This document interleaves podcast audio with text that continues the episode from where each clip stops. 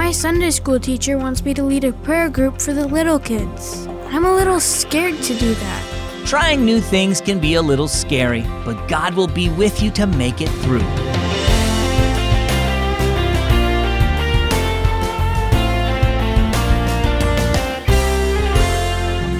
Happy Sunday and welcome to Keys for Kids. I am so glad that you're listening today. Let's get started.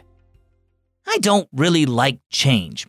I like to get up at the same time every morning, do the same activities with people I know, and go to bed at the same time. I don't like new things.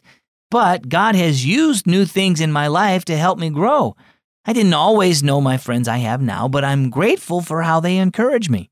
I didn't always do the same things, but learning new skills helped me become more confident.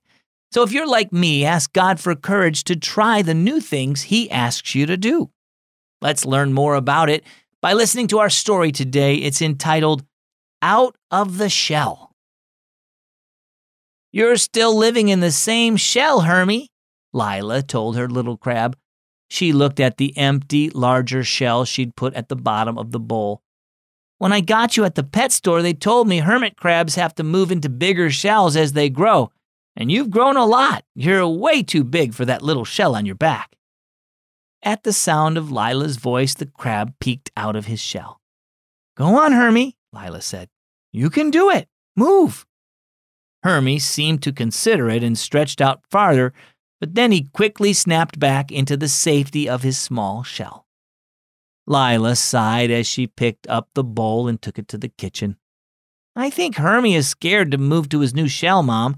I talked to him about it, and he seems to listen, but he still won't move.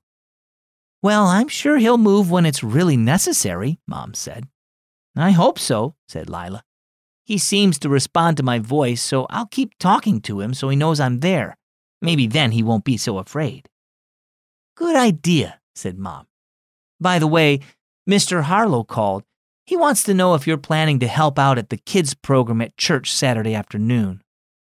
I don't know, said Lila. Mr. Harlow wants me to be a part of the prayer team and lead a prayer group for the younger kids, but I've never done anything like that before. What if I don't know what to say? Mom pointed to Hermie's bowl. Trying new things can be scary, but God uses those situations to help us grow. And don't forget, Jesus is always with you. If this is something He wants you to do, He'll help you do it. She gave Lila a hug. Just listen to Him. If you feel the Lord encouraging you to be a part of the prayer team, know He'll be with you the whole time and don't be afraid to do it. Lila looked at her mom, then back at her little crab. Okay, I'll call Mr. Harlow and tell him I'll be there. I guess it's time to come out of my shell, too. So, how about you? Are you afraid to try new things? Even when you think the Lord is telling you to do them? Is there someone He wants you to help? Someone He wants to invite to church? Someone you should talk to about Jesus? It can be scary, but He'll always be with you and give you the ability to do anything He asks you to do. So trust Him to help you try new things and grow. Our key verse is found in the Gospel of Matthew, chapter 28, verses 19 and 20.